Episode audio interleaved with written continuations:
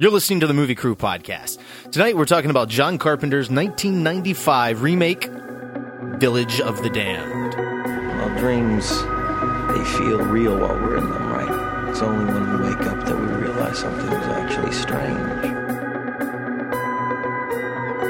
The middle children of history, man. No purpose, no place. We have no great war. No great depression. Coming to get you, Barbara. We're on a mission from God. I'll buy that for a dollar. Welcome to the party, pal. Let's put a smile on that face. All right, sweethearts, you heard the man. Pull him out. Come on, let's have him. I will show you where I have made my home whilst preparing to bring justice. Then I will break you. Our great war is a spiritual war. Our great depression is our lives.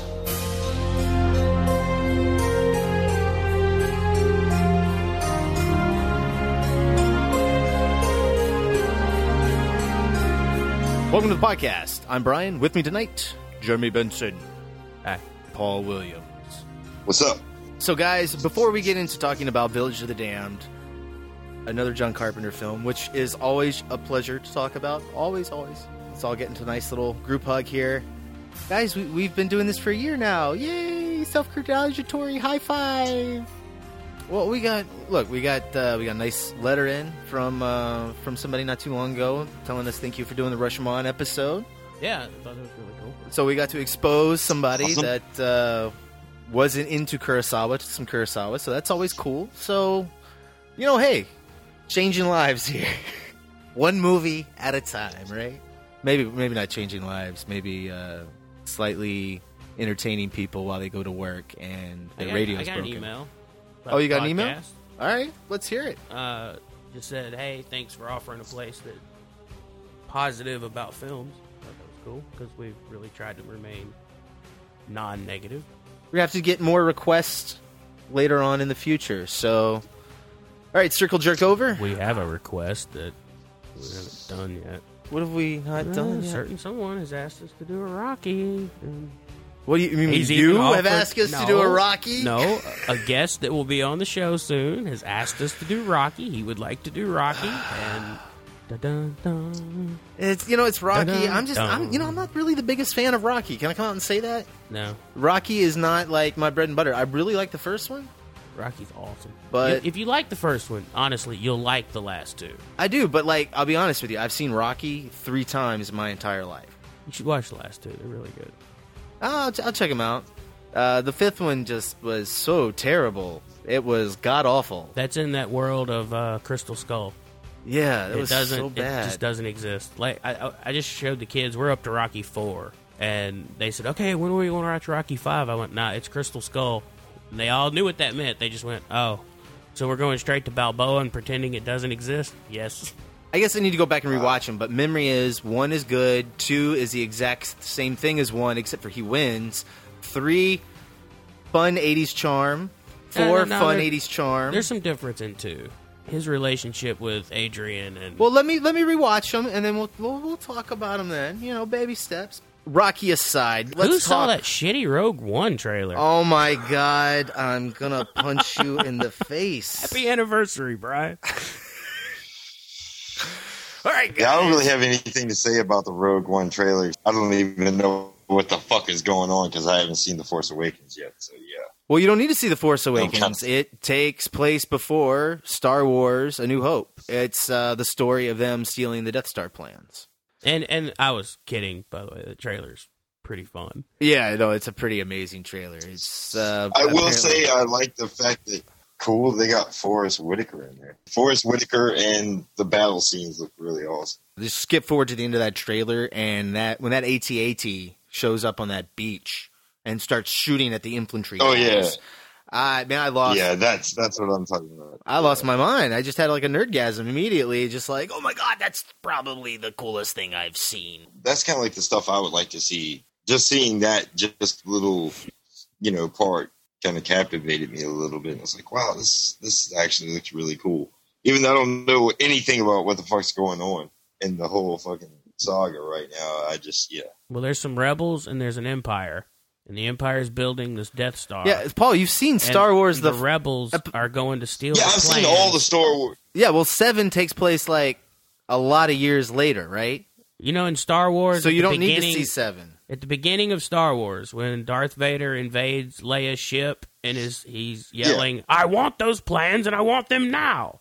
Rogue One happens right before Episode Four, and the plans Darth Vader is I- yelling about is what this movie is going to be about.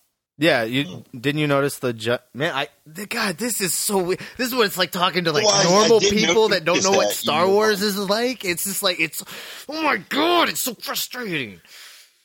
Did like did Well, I you mean, see the Death I Star back the- there? Yeah, I saw I saw the the Death Star being like assembled and constructed and shit. But you know, like I said, I haven't seen The Force Awakens, so I'm under the assumption watching this trailer that you know it has a cohesive storyline. It, it does, but no, it the Death Star. That's the Death Star from Episode Four that you see in the trailer. Did get that? I mean, come on. As far as I know, there's only one Death Star in Star Wars, and that's the Oh original Death my Star in Star Wars. There's two. there's there's, two. two. Death Stars, man. There's Well, I two. know that, but the other one's never fucking completed, right? Right. So oh man, we're, technically, oh, we're cutting all this out just so I don't get Star. angry email. There's one Death Star and a half-assed Death Star. There you go. Well, okay, but they're okay. all right. Okay, but just to clarify for you, Rogue One happens while they're building first full Death Star, and then in Okay, Return so of the Jedi, One- they blow up It- it- half-ass Death Star. Death Star. Prequel to yeah, yeah. So Rogue One is prequel alright, alright. to say New Hope. Right. And then Yeah. Force Awakens happens 30 or something years after they blow up half ass Death Star. Now, how the fuck was I supposed to even understand what the hell was going on in this trailer? If these movies take so much of a time span apart from one another. I don't, dude, I don't, I don't know, man. It was pretty obvious to me. I don't understand what you're. Well, I mean, a- obviously, yeah. I, found but that I, I, mean, have a Batman I, I was under versus the Superman shirt. Well, I was under the impression that you know this was going to be a sequel to The Force Awakens. I didn't know this was a prequel to. oh my gosh, dude, you know all those times we're like, why are they doing that with marketing? That's so stupid. Everybody gets that. No. No, no. Yeah, Well, I'm see, the no, one fucking We guy just that. pay too close attention. That's the thing. No, I mean, like, okay, I'm sorry, but no, like that's like you notice they do like all the callbacks to specifically, specifically episode four, like the siren that's going Yeah. off. The real People- stormtrooper helmets Yeah. are, are used. It's not the first order helmets that the stormtroopers have in Yeah. episode seven. The Death Star and you know Star Destroyers are back. Well, like And I said, said I really Vader's had no in it. knowledge. Are you? Wait, wait, hold up. Repeat that again. I didn't hear that. It was on some Star Wars site that they confirmed Darth Vader will be in it. Maybe a rumor, but I'm hoping it happens. That Darth Vader will actually be. Man, that that'd be pretty awesome. How could you? How would you not have him at least show up? That would up? be interesting. Okay, let me ask you this: the guy that's standing in the Death Star room that's got the white cape on, do you think that's uh, talking? yeah, That's what I thought. I thought that was Peter totally. Cushing's character Yeah, from. totally uh, thought that was from Moff- episode Moff four. Tarkin, whatever his name is. yeah, and I yeah, I kind of got that vibe too, but I, I it looks a sure. lot like him. They brought back. Uh, oh, what's the the the chick that gives them their mission in uh, Return of the Jedi with Admiral Ackbar, and then there's that woman that's like Minnie Bothans died. Yeah, like the Admiral lady or I forget what her name is. Princess Mon Queen or whatever. Mon. I don't know her name. I forget what her name is too, but man, you asked me like two months ago and I able to tell you, but now. But no, I, I really enjoyed all this. I like how it's like a dirty dozen where the bad guys are being recruited to do something for the rebellion. I like that storyline a lot. I think This that is could be really cool. rebellion, isn't it? Yeah, right. It's super awesome. Um, it looks it looks cool. I don't know how I feel about uh, the Jackie Chan uh, Jet Li martial arts in the middle of Star Wars without lightsabers. You know what I mean? I I agree. There was the one part of the trailer that sort of went. Uh, uh, I don't know. Yeah, there's a martial arts sequence in there that I just I don't I don't dislike it.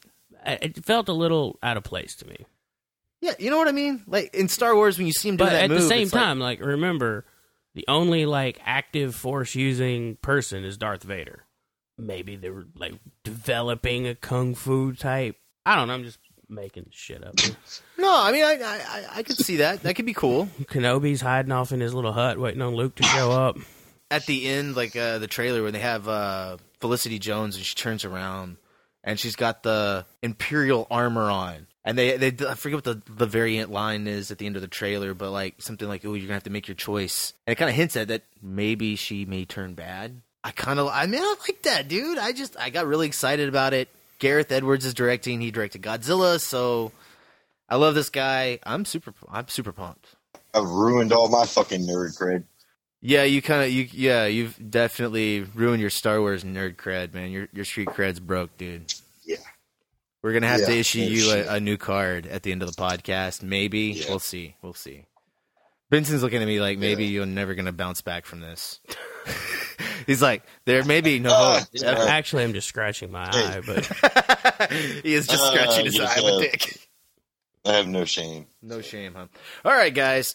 So here we are, switching gears now, talking John Carpenter's 1995 remake of Village of the Damned, a remake of the 1960s British film of the same name, based off of The Midwich Cuckoo, which I've never read. Have you guys read that? no, No, I haven't No. either. I have never seen the original. I never saw it. Oh, you've never seen the original? Nope. Paul, have you seen it? Yep, I've seen the original, and I will say both the original and the remake are the best pro-abortion movies ever made. Uh, I don't know. I'd have Yeah, to I'm going there already. I'd have to think about that for a second um, before before committing to that. Uh, no, I, I've seen the original. It's um, it's it's it's it's very similar. In fact, it's extremely similar. Um, we'll point out a couple of the Yeah, differences Very. Um, throughout, but there's there's really not much. Most of it is the original is more focused on the men and them kind of destroying the beans or the kids or and talking about that. Whereas in this remake, it's much more focused on the women and the in the family life, which I enjoyed better actually. I will I will agree with you on that, and I do I do kind of like the fact of of that.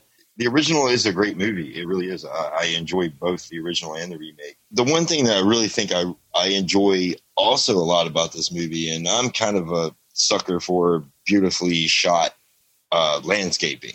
John Carpenter does a freaking phenomenal job. John Carpenter originally remade like probably one of the most you know famous horror remakes, The Thing.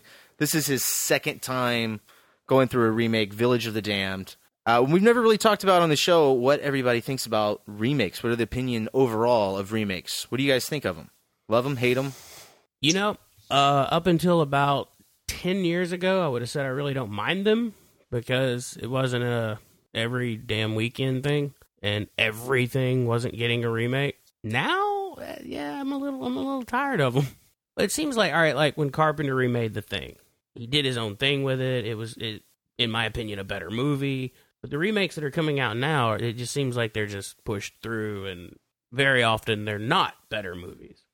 Not a lot of love and care put in No, them. it's it's it's a title with schlock under it. Nightmare on Elm Street. um, Thank you, thank you so very much. um, No, nobody, nobody chimed in and disagreed with Vincent on that.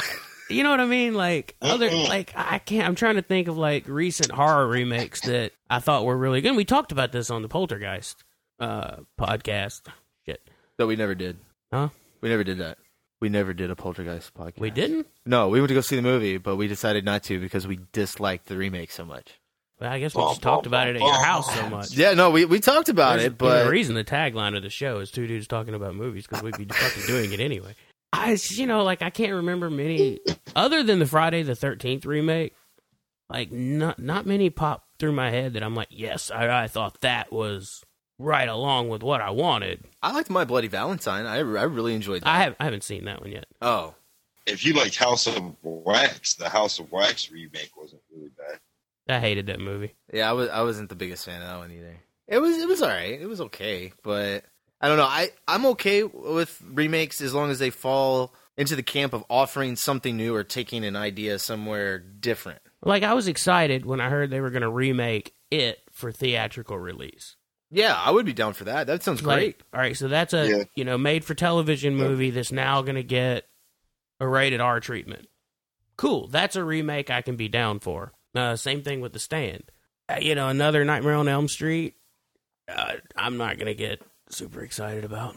Yeah, well, I- I mean, I'd be okay with it just because, like, I don't, I don't know, I don't really consider that a remake just because it was made for TV, and then you know, then it's going theatrical. So, I don't know when you're going to different mediums. I don't. I, I don't know. You know what I I mean? I guess a lot of a lot of times it depends on the property too. Like Yeah, that's true. if like I love the book Dracula. That movie's been made a hundred fifty thousand times, but if some you know badass director was doing a new Dracula movie, I'd be oh it's fucking cool. I can't wait to go see just new Dracula. But then again, you know, if somebody announced we're redoing Texas Chainsaw, I'd just, uh, yeah, or Don't Look Now, I'd be like, yeah, okay, whatever. The remake, there were elements of the remake of Texas Chainsaw Massacre that I actually enjoyed. I'm not saying it's the greatest remake ever, but there were elements that I did enjoy. Yeah, no, there are elements I enjoy too, but I don't know. I, I just, it's so hard to even argue about because, like, when you're talking about Chainsaw, it's like the original is so great. It's like when they remade Halloween. Yeah. It's like you're so fucked. that's- Halloween is already a great trash, movie. dude. Well, it's like You know? all right, here That's trash. kind of my point on on the whole remake thing. Rob Zombie's movie Halloween had been called something else, and with a different mask and name, I would have liked it a lot more. But Exactly. constantly mentally comparing, because I actually like the movie, but when you're constantly comparing it to the classic John Carpenter film, eh, you just get that kind of juxtaposition of, well, I liked what Carpenter did better. Now, if it would have been called Michael Myers, or if it would have been called, called for example, Halloween, the origin of Michael Myers, or Michael Myers. No, I'm origin. saying just like make it a completely different character. Like fucking Yeah. call it Bradford. Return to Bradford and Bob Myers. there's this killer and he shows up in a white mask and it doesn't look like Michael Myers, but it's the same story otherwise. Like I would have probably been really a lot more into it. Or hell, maybe even if it was a Halloween under a different name, you know, been like, okay, well, yeah, that that might be actually pretty good. Trying to say that that's a remake, fuck no, that's not a remake. I'm sorry. Well, they but did call. It, I mean, to Rob be fair Zombie- to Rob Zombie, they, he did call it a reimagining. I mean, no, it's a remake. I yeah, mean, well, I, I would say I'm- that's I'm definitely a at the, uh, reimagining. I'm laughing at the marketing, the reimagining. I know. I mean, no, it's it, it's it's a remake. It's just used to be when when filmmakers would remake something, it was remade with a lot of love. It doesn't seem like there's been a lot of love in some of these remakes here lately. I know. I think that's really unfair to say. Like, I don't, I don't, I don't feel that way at all. Like, I thought the Evil Dead remake. How about that one? Had a lot of love is- in it. That's good. I forgot about that one. Yeah, I thought that had a whole lot of heart in it. Uh, I feel like there's one that comes along a year. I mean, yeah, you get some soulless, life sucking stuff like uh, the Nightmare on Elm Street remake, but Greatest movie ever. again, I mean, I think that's. I think the problem with that movie is the the filmmakers are trying to infuse something so different that doesn't belong in that source material. Like you know what really makes Making- me mad about that movie? making Freddy maybe a child molester or not. You know what I mean? Like, why is that in there? He is the bad guy. We all know that There was some cool in. stuff with it. I mean, like the micro dreams. That part was Yeah, cool. no, see, that's great. Uh, and I thought Jackie Earle Haley did Yeah. a great job. yeah, no, he's he did a fine Yeah. performance. all right, like when Carpenter did the thing, or when they did the Evil Dead remake, or when you can tell that the director has a lot of passion for the material, and he's respect. He, you know, he he has a vision of what he wants to do with this material. Even I'll even throw the Rob Zombie remake in 'cause I know you don't like it, but No, I'm not. I'm not a big fan of that. Me I can neither. see what he wanted to do with it. As opposed to when it's a remake that, oh, here's a title that we really like. There's some producers that are pushing it through and they're hiring some somebody to just come in and do some stuff. I I don't know what I'm. try- I don't- I don't know the words I'm trying to say. Yeah, I know. I know what you mean. Like when it's, it feels like everything was put together for just the purpose of money, and they're not treating you with respect as an audience member. Like I paid my seven dollars. I want you to try. Yeah, there's not a vision to make Yeah. this a definitive new. Definitely. Like when you go see that Evil Dead remake, which I, I- I really feel bad I left that off because I love that movie. It is a definitive new vision of Evil Dead. You like you leave, you're like, man, that that it still works with the story. It's fucking scary. It's it works. That had everything that you wanted from an Evil Dead remake modernized. I'm not saying I hated it, but you know, I'm just like it didn't shock, surprise, and or awe me. In other words, But okay, but oh, hold up. What does that mean? Is shock you? Like name a movie in the last ten years that shocked you. Evil Dead. No, no. Okay, Paul. No. I said in the Oh. last ten years. First off, you saw Evil Dead way more than ten Oh, years 10 ago, years. so you, that's way, way, way out of there. Okay, that's like a video That's nasty from the '80s. That's not what I'm talking about. What I'm talking about is in the last ten years. When's the last time you like? Oh my god, I was shocked. The last yeah, the movie. bird eating the mom's tit was. I was like, holy shit! Wasn't expecting that. Well, man, I mean, at the same time, I don't think there's. I, nowadays, people have real sex in during during movies. That's and what I'm saying. and- Yeah, that's what I'm saying. It's I like mean, eh, everybody's so desensitized. Like, how can you be shocking anymore today? Like, you can't. I don't man. I watched. But the at the same time, like- the movie. I still was. I, I would still use the word like shocked, or you can say surprised during the witch when that happened. Like it emotionally made me open my eyes and go, "Whoa!" But I mean, you know, I mean, after We're talking shocked like Evil Dead and like gore. I guess I'm like I'm talking about like how you felt when you watched Irreversible and how you were scarred after that, and that really shocked you, and you ne- you can't re- you can't unwatch that movie. there's story shock that you can do something simpler with like the bird eating, eating the mom and i'm offering an alternative here oh, Yeah, because i mean i think like martyrs and irreversible and a serbian film like what can you what have you not seen you know Well, that that's my point. That's where I'm going with this. Is like bringing up the video nasties and things like that. Is like,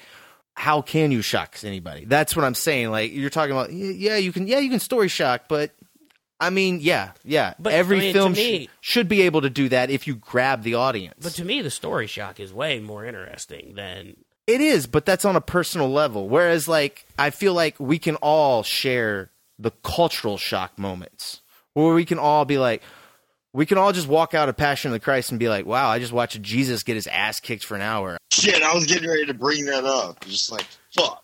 General attitude towards remakes, I I, I love a remake because it, I think it gives people like that don't know about the original movie, gets them invested in it, gets us more fans. Uh, you know, I'm okay. I'm okay with that. I feel I- like it just I still helps people find great movies. I went from being excited every time I hear about a remake to extremely skeptical every time I hear a remake. All right, so yeah, so general feeling of remakes, I, I really do like them. Uh, Mrs. Carpenter's second. Let's uh, start shifting over to talking about Village of the Damned here. I don't think it's as, as successful as The Thing, but I put that in a much higher regard than a lot of other films. It's one of my favorites, if not my first or second favorite Carpenter movie, maybe my third. This film is not is it's not my favorite Carpenter movie. I would not put it in my top ten, but it, it does have a lot to offer, and I feel like people have crapped on it a lot. But I feel like people have just kind of crapped over Carpenter's latter half of his career in general, which I think is really extremely unfair. I don't I don't think it really all that much changed for him as a filmmaker. I don't know. Uh, what, what do you what do you guys think? Uh, Carpenter later half career, Village of the Damned. Not my favorite Carpenter movie. No, not mine either. Neither is Ghost of Mars. I mean, I like vampires, but there's just there are problems in vampires that I do have. But I mean, I don't really think that it's you know John Carpenter one bit at all as a as a filmmaker or anything like that. I mean, I don't even think my opinion really matters on this podcast at all. I'm gonna go ahead and say I love every single John Carpenter movie. Uh, I hold all of them in a very extremely special place in my heart. I think they're all extremely well made, at least to some point. And I don't know, man. If if you're not on the same page with me here, guys, I just feel like you're not looking for it enough because there. I mean, even in Village of the Damned, I I think the movie misses a couple of marks here and there, and I do feel like Carpenter sometimes. I feel like in this film he's trying a little too hard to remake the original film, as opposed to adapting the book. Which on the thing he kind of on that he didn't ad- adapt Howard Hawks's The Thing from Another World. Instead, he went back to the source book, Who Goes There by uh, John Campbell. For Village of the Damned, he is he's really he's going after the blonde hair, uh, the blonde headed kids, you know, which which is in the original 1960 movie. So I mean, he's he's definitely calling back to the images that are associated with that film. He's taking these two remakes and approaching them from completely different areas where like one he's like no I'm going to throw all that out and I'm going to keep some basic ideas but I'm going to make a new story whereas in this one he's keeping the story and he's looking at it through different people's point of views. You know what I mean? I could definitely see where you're coming from on that one. I probably have more problems with the original Village of the Damned than I do John Carpenter's version of it. Could possibly be because I saw John Carpenter's Village of the Damned before I saw the original. Oh, you saw John Carpenter's first? Yeah. I, I did not. This Well, I, was mean, I remember going over to like the freaking video store and renting that on VHS on like a Friday night or something. This was my second Carpenter film ever in theaters. I saw uh, in the Mouth of Madness like a couple of months. Like, I love that movie. oh my god, dude, that's I think that's Carpenter's like last great freaking four star movie. Between In the Mouth of Madness and Village of the Damned was like four or five months, and my dad took me to see this. And this, you know, it was this was a real big thing. Second Carpenter on the big screen in less than a year. Fun times, brother. Oh man, just getting goosebumps here thinking about it. Like, oh, first Carpenter was in the Mouth of Madness. Everybody likes to shit on this this day this part of his de- this decade in his career. It's like you look at the '90s and everyone's just like, "Oh, this is crap. This is garbage." I man, I just think it's so unfair. Know, It's man. so unfair. I don't know. I will say that if you look at it like that, you know, Village of the Damned is a bad doll. I don't think it's a bad remake at all. Yeah, I don't know. I think uh, actually, my, I think my least favorite John Carpenter movie is actually uh, Memoirs of an Invisible Man with Chevy Chase. That's that's probably my least favorite.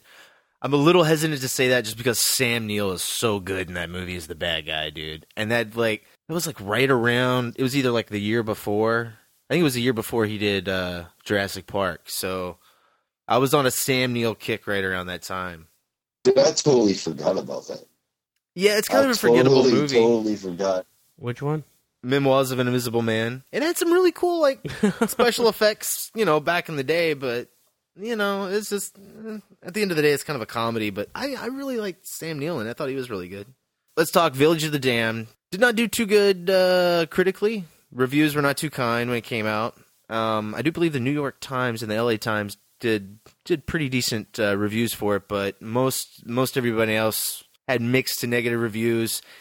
And the bad thing is, is that this film only made nine million dollars in 1995 on a budget of reportedly 22 million, which is a pretty big loss. It's a weird little movie. It is, it is weird. It's a weird film to remake, and this is one that they actually Universal actually approached John Carpenter to remake this. I remember watching the behind the scenes. And he said it was a script that Wes Craven had been working on. Yeah, Wes Craven was originally supposed to uh, direct this. I, I was reading it at one point, And it well. does sort of feel more like a Wes Craven story. Well, he rewrote it, so I don't. And then it's like some other screenwriter came in, and Carpenter's not even credited on the the screenplay. It's David Himmelston, Himmelstein. It it feels a little bit like Carpenter worked for hire, Yeah, I can see that. where like In the Yeah, Mouth of well, Madness feels like Carpenter passion. Well, I think this was work for hire. I think he wanted what he wanted to do. Uh, Creature from the Black Lagoon is what they said, and Well, the producer was saying that they wanted to do it. I don't know if that's means he wanted to do it well, that's his wife, so that meant him. 'Cause he didn't repeat that. Carpenter ended up in the Well, doghouse I'm by just Sandy like, Cheek. you, you never but know that that I- interview part may have been like, uh, you know, she says that you wanted to do Creature from the Black Lagoon. No, she wanted to do Creature from the Black Lagoon. I wanted to do the Mars movie. I would, I would have honestly liked to have seen that though. That's what they kept talking about forever. Uh, Carpenter was supposed to do Creature of the Black Lagoon and uh, what was the other one? Forbidden Planet. Those are the two that were always he was always talking about after he did the thing. And what we got was Village of the Damned, which was really bizarre. All right, guys, so let's play the trailer and then we'll get into our spoiler filled breakdown. At precisely 10 a.m., in a quiet seaside village, something happened. Something unexplainable. Something unbelievable. There's a lot of pregnancies, much more than would normally be expected. All the pregnancies seem to date from the day of the blackout. Oh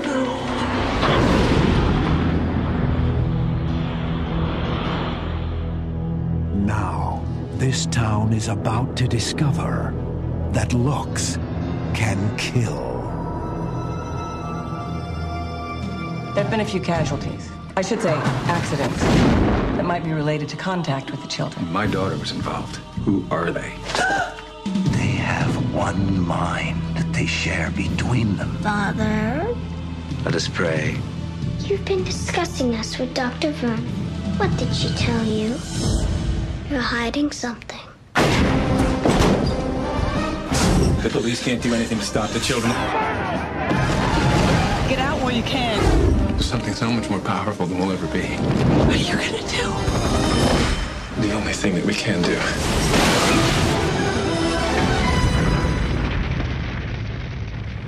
You can't stop us, you know. Don't try. All right, and we're back, and we're talking John Carpenter's 1995 remake, Village of the Damned, starring Superman, no less. Benson, how happy were you to see Christopher Reeves up in here? Big of a fan of Superman as I am, I really have a hard time seeing him as anything else but Superman. Got into your life at a young age there? I can see that. That happens to me sometimes too. Yeah, it's like uh, sometimes he just delivers lines, and I'm like, yeah, you know, you can do it. There's even a Superman pun in this movie. A Superman pun? I think we kind of mentioned that at the, at the gas station. Oh, yes, that's right. Yeah. Yeah, I forgot about that. Station in the beginning? Yeah. Yeah, where he's talking to Michael Paré from Bad Moon fame. Yeah, when the character Frank, like, he's like, yeah, you're so strong. I thought Reeves' performance was good. Dude, yeah, I thought his performance in this was stellar, man. I thought he did a great job. I was nothing but happy with Well- everything he did, all the way. He was got also very Kirstie Alley, man. I enjoyed. I kind of enjoyed her performance in this. I did think he, it was weird how he kept framing like her with the cigarette. It was just a weird Yeah, kind of just niche to give her. I can't think of the last time I've seen anybody on screen smoking this much in a movie. To emphasize it so much with like the, like the the reverse shots when you reveal her from behind and she's got it off to the side and very almost comic booky like framed.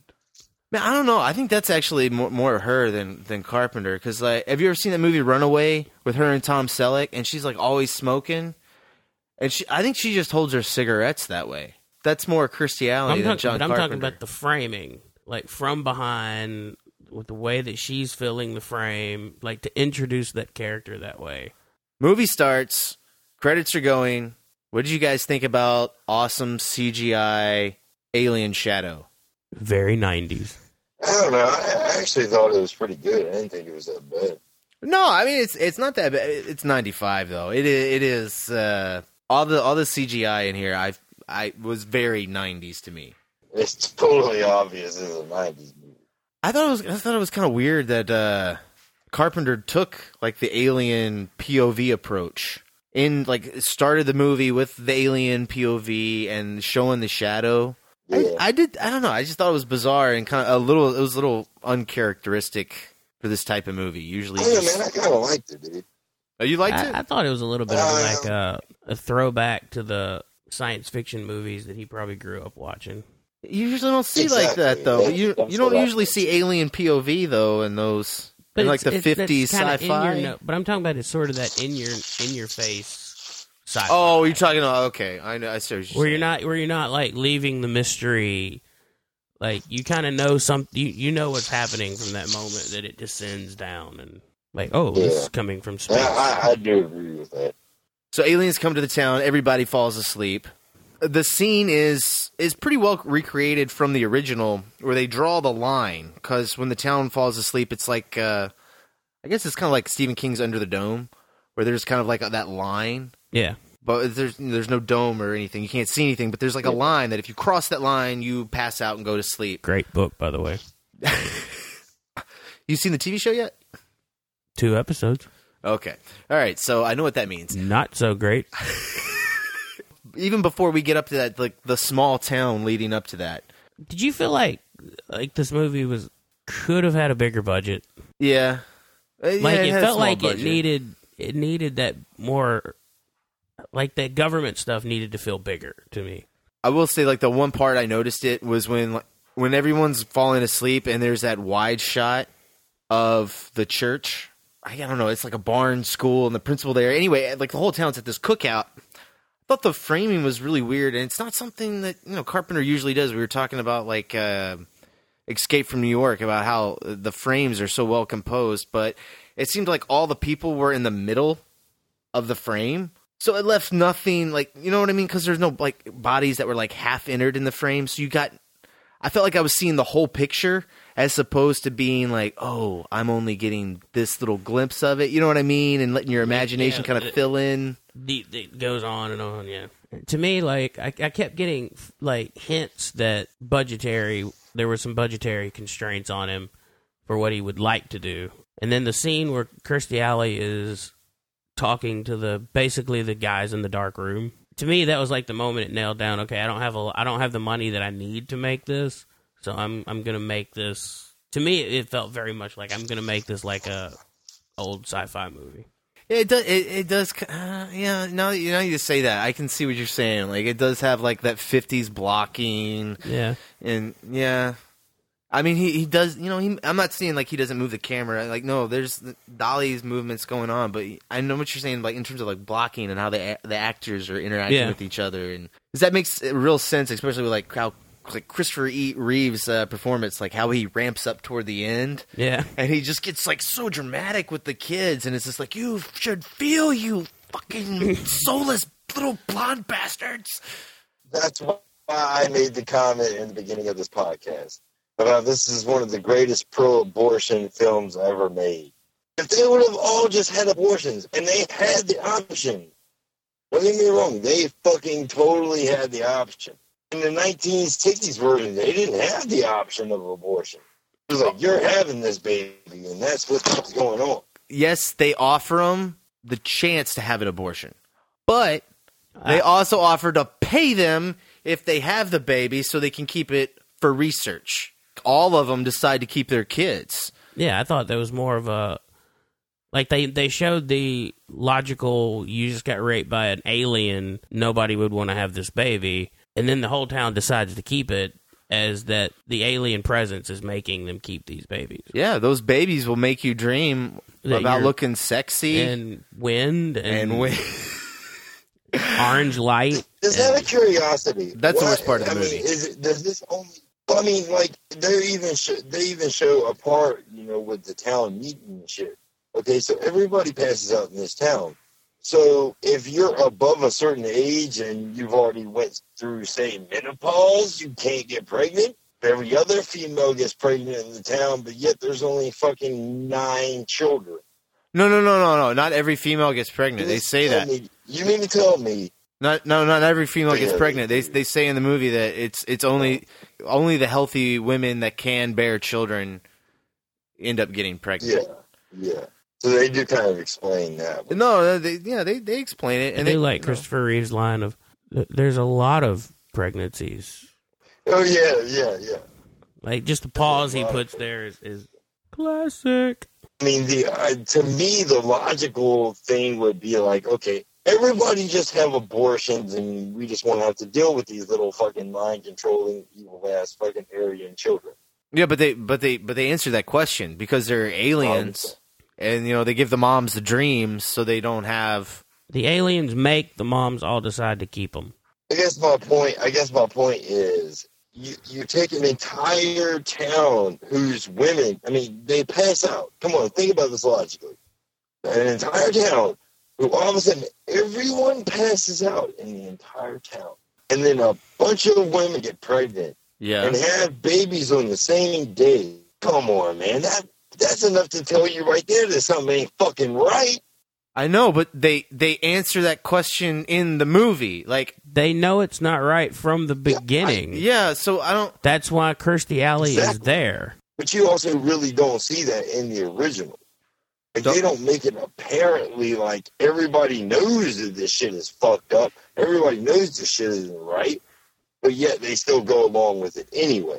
Oh no, they they totally see it in the original. No, yeah, they do. What are you talking about? But not to the extent not no, not to the extent as they do in this one. dude. Oh no, no, no, they no, no, they they totally do. Uh, okay, the big difference between the first real big difference between the original and the remake, I can tell you right here, is that in the original film, the kids develop faster. And one thing I really like that Carpenter did that I thought was really, really interesting is that he played it out in re- real time and just skipped that section and showed that this town that was once you know whatever it's it's a normal town in America has now become a desolate decayed hauled out hellhole of a place to live in and all the all the townspeople live in fear Of these creepy little kids. yes that can like I just, make I, you I blow do your brains out One thing, I do want to point that one thing out that that I I guess after watching, I do want to point that one thing out that the John Carpenter version. If you watch the scene where uh, Christopher Reeve's wife, I believe her name is Barbara. I'm not 100 percent sure. When she sticks her hand into that fucking pot oh yeah and then the other chick, the other chick comes up. Dude, oh the other mom comes up and tries to help her Yeah, these two kids are not the same fucking age, dude. That one girl is like at least four or five. I think they that. purposely cast the uh, little That's kid to be nitpicky. different Like, because he he's the Okay, different I- one of the group. I'm being nitpicky, then I am. yeah yeah Just it just fucking I think he's supposed to be developing it at a different kinda- rate. He's the one that ends up developing emotions. He's the one that I don't think I don't think anybody's developing at a different rate. You mean he's I can developing see- differently from the Yeah. collective yes, because they are. they're all the same height. He's shorter. Yeah, that is one cool thing. They they all kind of like collectively. it's, a, it's visually showing that David is different. Yeah, they do constantly give you those clues. I I think that's cool, man. Now I did think when we were watching it, the Looking mom sticks her that hand in the boiling since- water. since- I felt like that was totally a Wes Craven moment. yeah. I would not be surprised if that was left over from the Craven script. no, it's from the original. Really? That exact scene Yeah, happens in the original. ah, well, I stand corrected. Yeah, that does happen in the original. I, I mean, since since Jeremy pointed that out, I will have to say that you know I can see where that would make sense because David is the different child, and he didn't maybe develop and flourish as faster as the other ones did.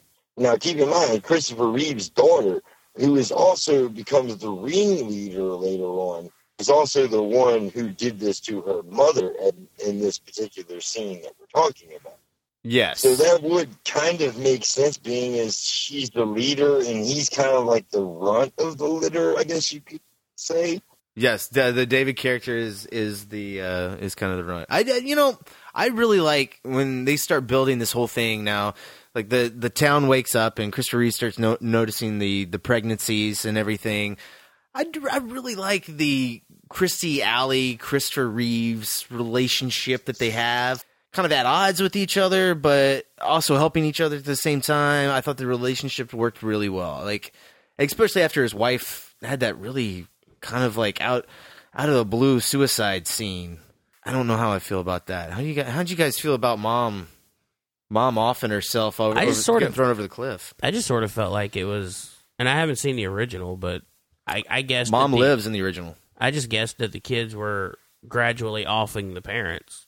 Yeah, you do kind of get that sense in this one. Now that you say that, because uh, Peter Jason, there's like this this husband that thinks his wife cheated on him, Yeah, and then like he even comes up to the camp, kind of like at the end, trying to get one of his uh, get the girl back. yeah, one of the girls is his, and Can't have her. he drives into uh, a gas tank, but the uh, the gas tank that there's a great model shot where the the toy car like oh I'm I, that's disrespectful. I'm sorry. The model car goes over the camera and it blows into it. It's a really bizarre angle. Like cuz it's like how did the car get Well, that's above the that's camera? Like 1995 ILM. Can you do it for cheap? exactly cuz you know what in 1995 I didn't say shit about that effect. I was probably like man that looked awesome. Right. That was on par with like Independence Day Yeah, effects, that. man. Yeah, it looks like Just like when I watch Commando, I'm like, man, dude, I thought this was the best action movie ever made when I was seven. Because it was made for your seven year old ass. That, that's that's very true. I like the relationships here. I like the small town building. Oh my god, we haven't even touched on Mark Hamill playing a crazy priest. See, I thought his character was probably the most interesting because you see like the biggest kind of transition with him when his girl, I guess, wife or whatever, first gets pregnant. Oh yeah, he's kind of there with her, but just you know, as the movie goes on, he's ready to like cap some kids. Like you really get the sense that through him, there's something really wrong with these children before it starts showing. Just by the way he's acting around them. I don't know. He's he's a little he's a little stressed out, and he needs to take a Valium. Even in that first scene where he's like going up going up to the principal, like, uh, "Hey, uh, do we have this? Do See, we I have just that?" thought he came across as like caring and no, he is. He is. like he really wants this barbecue to go. I don't know, man. I, I kind of got a creepo, like kind of like a fucking creepo priest vibe in that scene, personally. I know. I thought I thought he was he was there. There was that great scene. Um, one of the girls that ends up getting pregnant and has a uh, stillborn baby. She has a really good scene with Mark Hamill. Uh, where they have this thing where she's like, you know, I, I haven't even had sex. How's this possible? What's happening to me? And I, right then and there, I immediately thought that they were going to go like a dark priest route with like Mark Hamill believing that these kids came from God, and no, they they went the exact you know they went the exact opposite way with that. But I, I thought that idea was interesting. I don't know, man. I, I did enjoy the scene when he was kind of like consoling her and stuff like that, but I don't know. I guess watching this movie, Mark Hamill's scene, you know, the first scene that you see him in as a priest, to me kind of came across as like partially like this guy's like socially awkward for a priest, maybe. Socially awkward. And what does he do? He's a little weird. What does he What does he do that makes know, you just think like, he's socially his awkward? mannerisms. I guess you could say. Well, I guess you could say it's his mannerism. I just, Like, I thought I he kinda came across at the beginning of the movie like he was a just an overly caring guy, really nice, and then at the end of the movie, very unhappy with what the, what has happened. He he definitely needed a pop of Valium. He he needed or like, you know Xanax or something. He was a little he was a little high strung. The delivery scene. Oh, when they actually all start giving the births, uh, there's a really awesome dolly shot. Like Carpenter puts just the best Panavision. I mean, I love his Panavision dolly shots, but this two three five aspect ratio following Kirstie Alley by each one all the way until she gets to the last, uh, you know, to the Virgin Girl. And she steals the baby. Yeah, this is kind of where we get our, our I guess, a, a good time jump in the movie. First act is over at this point. I really did not care much for the green eyed effect on the kids. Okay, so when the kids possess people or make the grown ups or anybody do anything, their, Their eyes, eyes, glow. glow. And it starts off in the very first scene, like when they're talked about the mom with the boiling water, putting her hand into it, the green eyes. And then later in the movie, the thing that I really thought was really badass and kind of came out of nowhere was that the eyes changed color. Like the stronger their intensity, they Yeah, I, I thought that and was kind of cool. skulls start showing through. Oh yeah, uh, yeah, at the very end where you can Yeah. actually kind of like see their alien form kind of underneath their I don't know whatever they have. I will admit, like I remember seeing the movie what what twenty years ago, not being bothered by the green eyes, and this time really feeling like the green eyes were dated. It it it is a it's a dated ILM effect. I don't know. I didn't like the green, but man, dude, when they went red, I was kind of on board for that. I was. I like the orange. Pretty all right. The orange seemed to work. The green just seemed out of place. Yeah, the green does not fit. I don't know what it is. I still don't like that. And I did not like the the close up shots of the eyes. I don't. I like that one when I don't know. she's with the optometrist. I optometrist. did like the optometrist scene. yeah, I right. did like the That's what I was gonna say. scene. I did like how that they kind of did the flutter effect. Yeah, but I'm talking about like when they're just like in the house and they're Oh. doing like the close ups. Yeah, yeah. I thought the, the the face works better Yeah, because that yes. one one girl does a great like I'm creepy kid face. the leader chick. Yeah. Oh man, she did, dude. Yeah, she could have been like female omen. Yeah, she totally could have filled that role perfectly. Yeah, that that's like a, a a thing that's pretty consistent throughout, you know, horror movies through The Omen and The Bad Seed and Naturally, we look at children as this innocent being, and if you you have one that is you know malicious from the get go, then it that makes you question your whole humanity. Well, just I mean, just out of curiosity, have you guys ever seen that movie Godsend?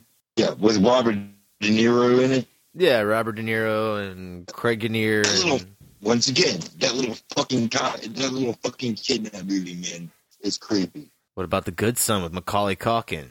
Or Hide and Seek, also with Robert De Niro. Culkin, Macaulay Culkin is also fucking freaky as shit in that goddamn movie. Yeah, I mean, you know, it's it's it's a theme that runs runs throughout. So yeah, I Nothing guess scarier than kids and old people. kids and what? Old people? Did you say old, Old people? people. Why are what Yes. movie are old There's people nothing scarier? scarier than- Bubba Ho-Tep? I'm not saying that there's a. I'm not saying that there's a movie that I know of with scary old people. But if you put scary old people in a movie, it would be fucking scary. Um, Just the sound. I don't that know how wa- I feel about the sound of that walker coming after you. Clack, clack. It follows too. Can you imagine like like the the air machines coming? sounds like Darth Vader's coming after you. Hold on, hold on, hold on. The visit. I think is that is that right? The visit. Yeah, Where- yeah, where, M Night the Shyamalan. Yeah, grandparents are like, yeah, we've t- really like that. movie. we've we've talked about that on the podcast. Yeah, Have you seen it yet, Brian? no, I haven't seen it yet. So. creepy ass old people. So these kids are now going around town and killing anybody that opposes them. Mysterious deaths are happening.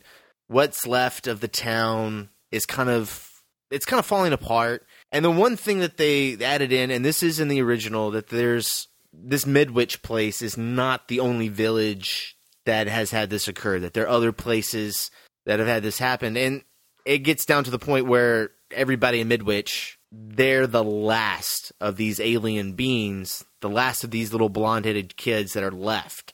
And there's you know there's a big question about I- I what's was- the government going to do with them. Well, I was kind of confused about that. I was going to ask about some clarification. Does that mean that, like, in these other cities, the government has gone in and just wiped them out, or well, d- they say what happens to a couple of them. I, I believe, like because they're told to evacuate? Well, they do also say something about a town that um had like everybody had the kids and they were all born stillborn.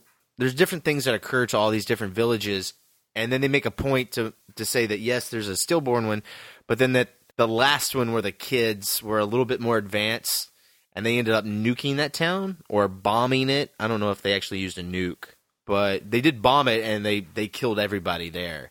Okay, that's kind of what I was wondering. Was is that what they were planning to do? Yeah, and because they didn't want to let anybody know, because if they let the townspeople know, then the kids would find out, and that's something that they're taking from the the the original film. In the original film, they constantly kept saying things like, "Well, you know, this we sent in the military, and they didn't do anything. They just made all the military members kill each other." Well, we get that scene in this movie, and man, I thought this was great. It was. It was awesome. Benson, you were talking about budget earlier. I think this is a section of the movie where the budget.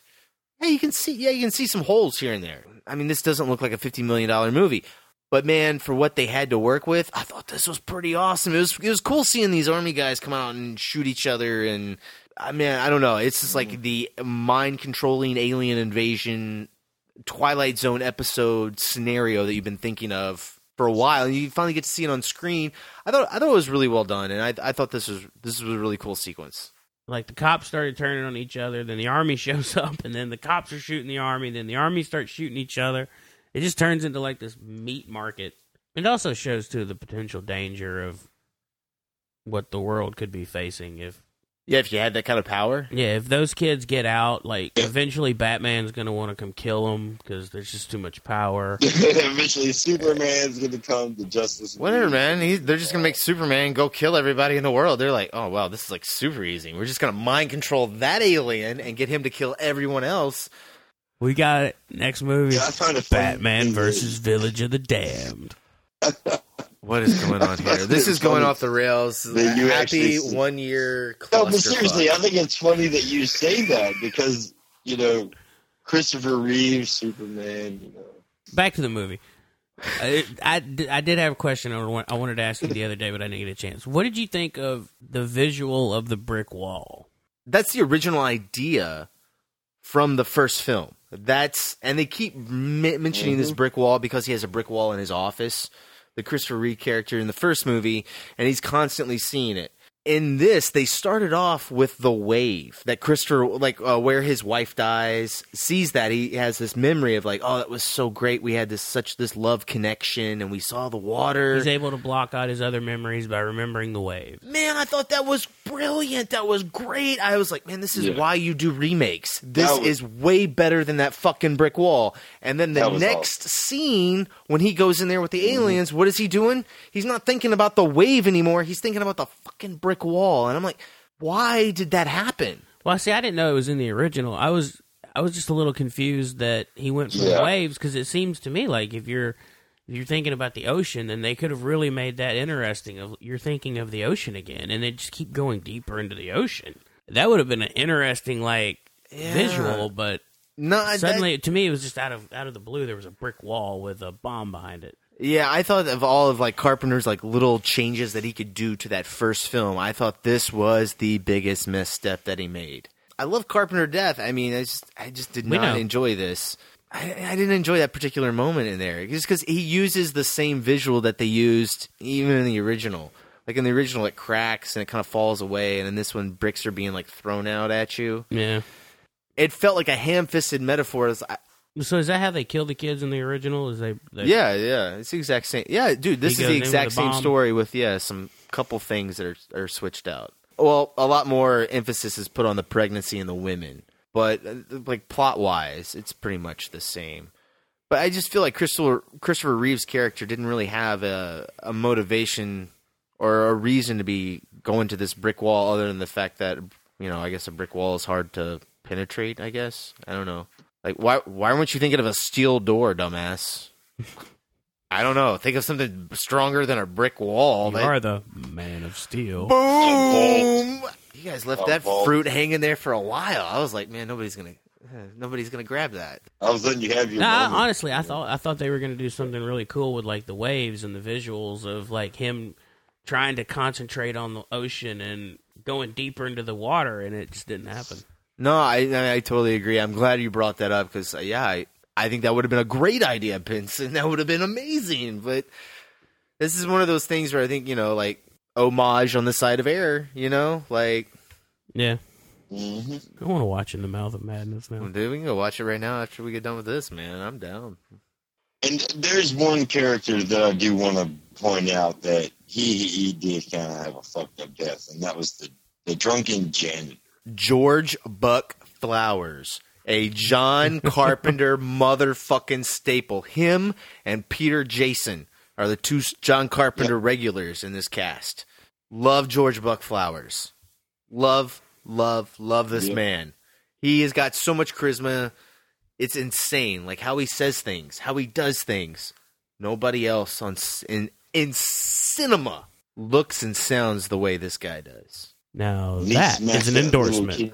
He smacks that one kid upside the face with the fucking broom. But man, I, I, I love him every time I see He's him. he's definitely the drunken janitor type. no, dude. I mean, he's even Definitely a a, drunken what's that? Uh, they live where he plays the drunk, and he's like, "Come on, guys, let's, it's just it's just a Yeah, he taste of the does- he good does life." drunken they live too. Yeah. That's right. Yeah. Peter uh, Jasons is also a Carpenter uh, regular. Um, I mean, the, those guys have been in countless Carpenter movies, and I mean, I'm, I'm happy to see him here. I, dude, I I love the cast all the way through. Cast was great. And I'm gonna be honest with you, I'm not the hugest fan of Kirstie Alley, but I will say Kirstie Alley did play a very she did play a very good role. Hey, man, she's in my favorite Star Trek film of all time, Yes, yes, yes. I know exactly what you're talking about. The Wrath of Khan. What? I mean, dude, she's so Wrath of great. And look who's talking. Yeah, she is awesome. Way to way to bring me down there, Benson. My favorite Bruce Willis voiced baby movie. Wait, you like that better than the sequel? Uh, yeah. I don't know. I the only thing I remember about uh, Look Who's Talking Too is the potty monster. I want your pee pee and poo poo. that's all. That's all I remember about that film. I have not seen it in probably twenty plus years, but or whenever it came out. I really all I remember about Look Who's Talking is that the baby like you can hear the baby's thoughts and you see Kirstie Alley in a bra. Yeah, a lot, lot of lot of uh, lot of ill-timed sex jokes for when I saw it on HBO when I was six.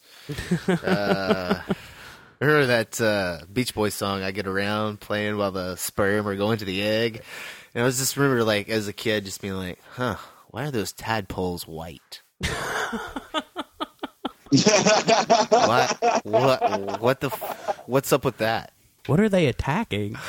No idea what was That going was a on. little bit, uh, Oh my gosh. Look, Dad, the tadpoles are destroying the Tadpoles Death Star. are doing Yes, Yep, son. That's how babies are made. Everything comes back to Star Wars. Every time Tadpoles Luke destroy Skywalker the- attacks Death Star, a baby is born. Earthling gets a life. A baby gets his wings. what the hell is going on, guys? I think it's time to pull the plug on this shit. uh, Since we're, we're kind of laughing and everything, what did you guys think of uh, stillborn uh, alien baby face? That was my least favorite part of the movie. That movie. looks like something straight. Yeah, it was pretty bad. I didn't understand like why that baby looked different than the other babies. Right? Yeah, you and me both. Yeah.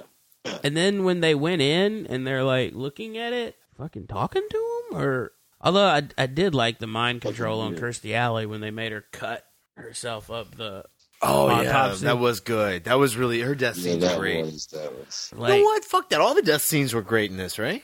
They were, Oh, man, no, but I'm gonna be all honest with you. But that one to me just Yeah. that would be Yeah. miserable.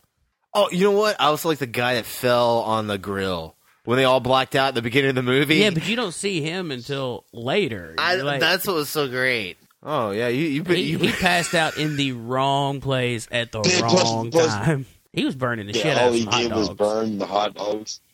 Yeah, burn them. yeah, right. And yeah, all he does is ever, all he ever does is burn the hot dogs. I'll Oh, And then the lady that stood there and burned to death. A lot of burning in this movie. That's Okay, done in the original too. That that's another callback. I will say, man, though, goddamn, the janitor got it bad. Yeah, he got a broom to the stomach, and he went through the windshield of a Ford. I'd see. I'd rather go like that than Jesus. sit on an autopsy table and cut myself open. Yeah, Yeah, or set myself on fire. But I think I'd rather, yeah, definitely. Janitor died in like 0.8 of a second. Kirstie Alley died yeah, in like Kirstie three Alley got the minutes. shit. Yeah, she don't got know, the man. shit in the stick on that. very into the movie. So Christopher Reeves, he uh, he stops by the Wile E. Coyote store and picks up um, some Acme dynamite, and he throws it in his bag. Right. And it does look exactly like Looney Tunes dynamite. With a Looney Tunes clock I know, right? It totally does. that I'm looking It at. Going, totally well, how does does. that? Just because that clock clicks, so what is that? Does that make the bomb go off? Yeah, I, I give this I give this a like. I Usually, if it. we talk, if we're talking about it, we liked it. It- it's it's a good movie. It does have a, it does have a couple flaws in it, but I really enjoy it. I think it's got a lot to offer people.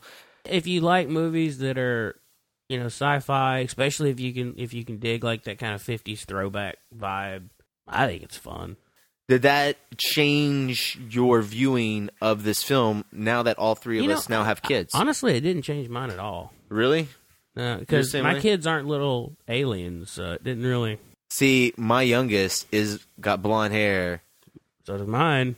and his name is da- his middle name is David. So I don't Mine, know about this my guy. youngest has blonde hair and will look at you creepy like that chick will. if you're a Carpenter fan, please, by all means, don't listen to anybody else. Watch this movie. It's a Carpenter film. It's a good movie. Um, can't support John Carpenter enough on this Enjoy podcast. yourself. Please, please, I need another John Carpenter movie. No, we I need love more The Carpenter. Ward. The Ward is good, man. That was, and that got a lot of shit too. You know what? I think that got so much shit just because it was awesome. Because it was the first one after Ghost of Mars. Yeah, you're probably right about that. There's also like ten years like, I- I- I- between them, but Dude, I'm a Carpenter fan. I love a lot of John Carpenter's movies, but Ghost of Mars, it's my least favorite one. I think Ghost of Mars has got a lot of good things to it. I think the dissolves and the editing are interesting. No, look, it's got some Western uh, influences in it. And watch Rio Bravo, then watch Ghost of Mars. I think you'll understand what Carpenter was doing. That's what I think. I just like his shot shot choices. I like his stories, man. I like the characters, that he puts in his movies and what he gets them to do. I think it's interesting. Beautifully shot landscapes. And I will say Carpenter definitely knows how to shoot beautiful landscapes. So to see someone who they can go they, they can go from directing a movie like Halloween, directing a, a movie like Village of the Damned, with with the amazing and beautiful landscapes. I'm talking about like within the first like And he you know, directed Starman. five minutes of that movie. Fuck yeah, he did You Starman. get some seriously Fucking love beautifully Starman. Starman actually does have some beautifully shot pieces too. I man, look, I I've got to read this quote from uh, John Carpenter. This was uh, in response to uh, somebody asking him about the press for Village of the Damned. His response is, "My career is basically genius or bum. I am both genius and bum, and sometimes I am both simultaneously. To some people, I am the worst director, and I can't be expected to make a good movie. And to some people, I'm this genius. You never know." neither is particularly true. The truth lies somewhere in between. And with that, that's going to wrap it up for us tonight, guys. Thank you so much for listening. This is the Movie Crewe podcast. If you guys want to get in touch with us, our email address is themoviecrewe at gmail.com. Crew is spelled C R E W E, extra E at the end. And we did want to mention that Shout Factory put out a beautiful Blu ray edition of this film in nice, gorgeous 1080p. It looks incredible. If you're a fan of this film, I would recommend picking it up. This is definitely the best this movie has ever looked on home video. Uh, it's probably the closest you're going to get to like the theatrical experience um, until it's released in 4K, which was going to be even more mind-boggling. But um, yeah, so this has got uh, nice, nice behind-the-scenes features, and it, they put a lot of um, put a lot of work into this. It looks really good. And I did want to apologize for the tardiness of this episode. Um, I, had some work that came up, and you know, uh, sometimes when you get opportunities in life, you got to go for them and you got to take them. But I did not have time to edit this episode, so I apologize. This is completely my fault. I I'm so sorry. I know this is our our one year anniversary, and it's late.